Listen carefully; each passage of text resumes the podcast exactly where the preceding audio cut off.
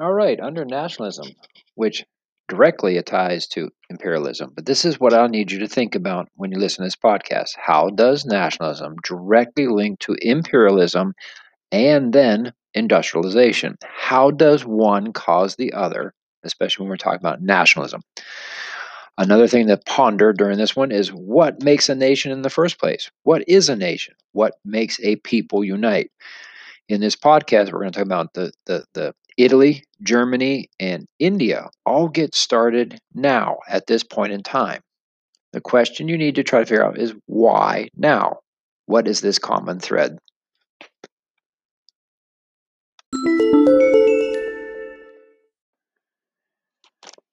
As I stated in the previous podcast, imperialism and nationalism will sort of go hand in hand. Okay? Nationalism, what is it? Well, for a simple definition, it's pride in one's own country and or culture. Okay? Now this is often based in language and culture. And often outside forces bring a group, group together, a feeling of nationalism. Okay, for example, uh, 9 11 in the United States brought people together. World War II brought people together. Now, this is going to start, we're talking around 1900s, late 1800s, some of this starts, but I'm going to focus on two countries for this one just to make it not overwhelming. I'm going to focus on the formation of Italy, the Italy we know today, and Germany, mainly because of key players of what's to come. Well, as we've talked many times before, Rome was the center of the known world from, you know, uh, before Common Era. We're talking about the Roman Empire and and etc. That was the beginning of the beginning of the end after it fell. Okay, it's collapsed. These other nations, many other nations, have controlled Italy. In fact, Italy itself did not exist. It was a collection of city states. You are Venetian, you weren't Italian. In fact, when we talked about the age of revolutions, when we talked about 1796, remember Napoleon Bonaparte, he took the entire peninsula. And When he brought that Napoleonic code, it started thinking that, hey, we aren't them. This is the idea that, you know, we are different, they are French. This is the idea that starts what we call one Italy. When Napoleon fell and Italy was divided again, but the feelings are planted, the ideas, the, the thoughts were planted. Secret societies began to form for freedom. And you're going to have some key players. They're all in the notes. You don't have to worry about spelling them unless you're listening to this along with the notes. Giuseppe Mazzini, he was known as the soul of Italy. So you're talking about 1830, he joined the group to unite the Italians. In 1832, he made this group called Young Italy or Young Italians, depending on the translations.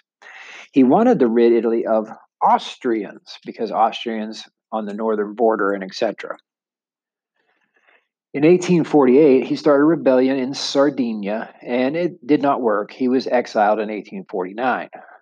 But a new king named Victor Emmanuel II had come to power. And once again, you can't get all the undercurrents, especially in a seventh grade class, because you could spend a whole semester in college talking about uh, the ripples from this splash in the pond. But uh, the king prime minister, who it would be a president, in other words, so you understand, Camillo de Cavour, I hope I pronounced it right. My Italian's not too good. He was known as the brain of Italian unification. He basically was a very good politician, a very good politician. He got France on his side versus the Austrians. Well, once again, why? Because Austrians and the French, if you remember the French Revolution with Marie Antoinette and the French, there was already a dislike and then basically exchanging border land. Everything is about resources, markets, empire, imperialism. So realize these two overlap. And the friend or the enemy of my enemy is my friend. So if the French and the Austrians don't like each other, and Italians and the Austrians are trying to, you get the French on your side. So basically, France and Sardinia pushed Austria out of the northern territories. and the surrounding neighbors of Sardinia joined them in 1860. Now, this is all in the northern part. Next comes a person called Giuseppe Garibaldi, who was known as the Sword of Italian Unification. Now, once again, when you get in class, we'll we'll talk a little bit more about him. Okay, I'm not sure if he was um, uh, You'll see the pictures on the blog spot, and once again, you can do some more research if you're interested. Giuseppe Garibaldi, at age 26, joined Young Italy as a fighter. He was a fighter. He was exiled out of Italy for a couple of failed revolutions, but he returned in 1859 with only a thousand volunteers. They were called red shirts. Why? Well, pretty simple. To join his army, you had to have your own gun and a red shirt.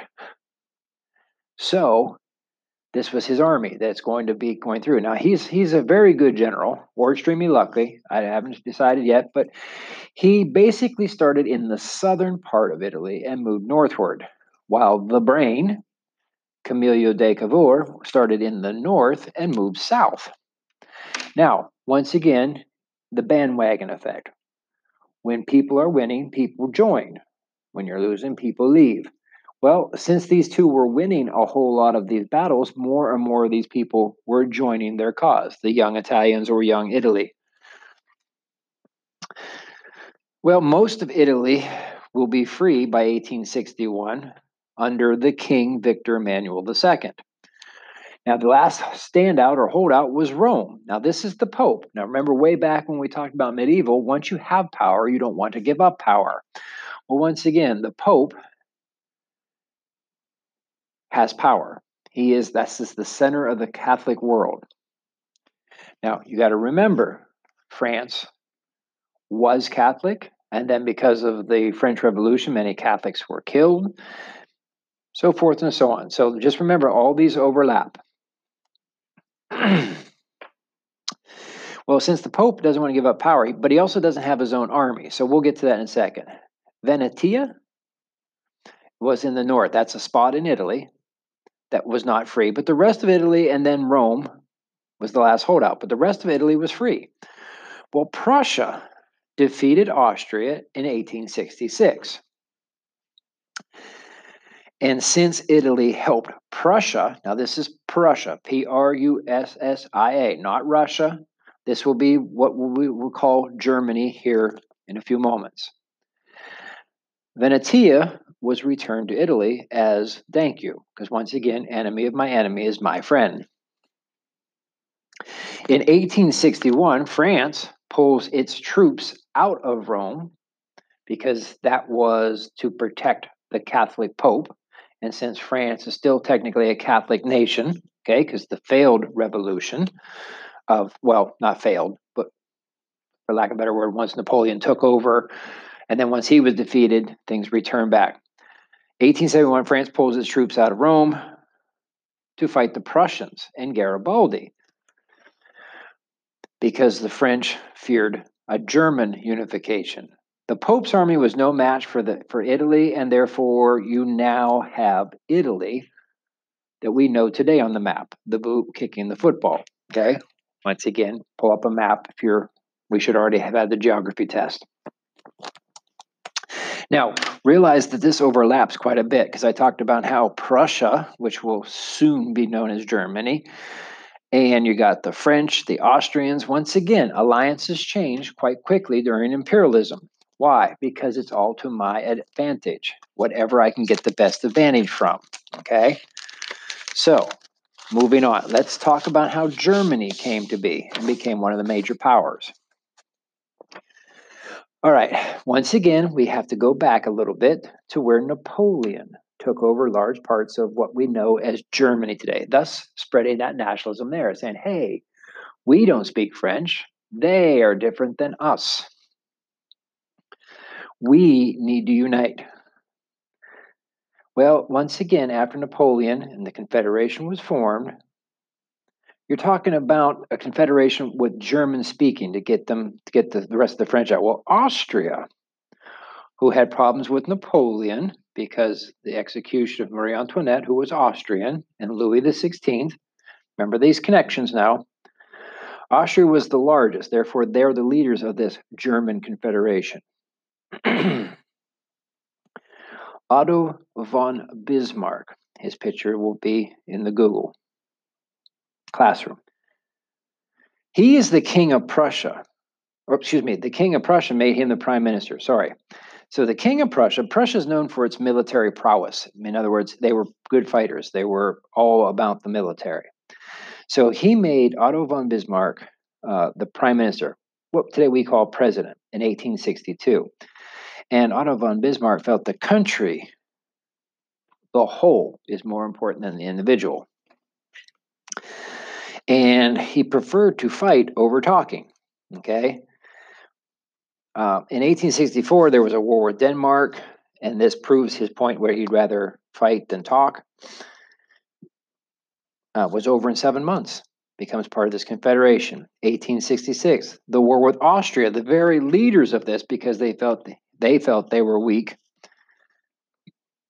and that Otto von Bismarck would be better, was over in seven weeks. But now remember, this is that part where I remember it said Italy helped the Prussians. Therefore, they got Venetia back. This is that point in 1866. They saw an opportunity where Austria controlled the northern part of Italy, so you help the enemy of my enemy, and we become friends. There was a new confederation formed after Austria was defeated, and Austria was not allowed to join. So in 1867, you have what's called a German Confederation. In 1870, Germany went to war with France, and defeated France and took a place called the Alsace Lorraine region. Now, this is a rich in resource region. And please remember this when I start talking about uh, it was French, then it was German, then it was French, then it's German. Matter of fact, many people in this region speak both French and German fluently. in 1871, this is the official start of what we would call Germany that was on your European map test. You're going to have Kaiser Wilhelm I, make sure you check out his picture, was the king, and Bismarck would be the chancellor. Now, once again, without getting too caught up with names, it's sort of like saying they're the political president, okay? But I do want you to realize that Germany, the military becomes the main part of the national identity, their nationalism. It's a pride. If you were young, male, and able bodied, most likely you were in the military. This becomes part of their nationalism, their nationalistic pride, their culture, because soldiers were given the highest honors and respect. Now, Germany, because we are in the age of industrialization, needs to industrialize, but everything is geared toward, not everything, many things are geared towards military production. They also were very proficient and very well organized at getting it, therefore made Great Britain nervous because they are competitors. So all of this is building up to a, a, a, conflict because if I need resources and you need resources, and there's an island that is full of resources, we're going to fight over that. Please remember this when I start talking about what's coming next. This idea of imperialism and nationalism is going to directly lead to World War One.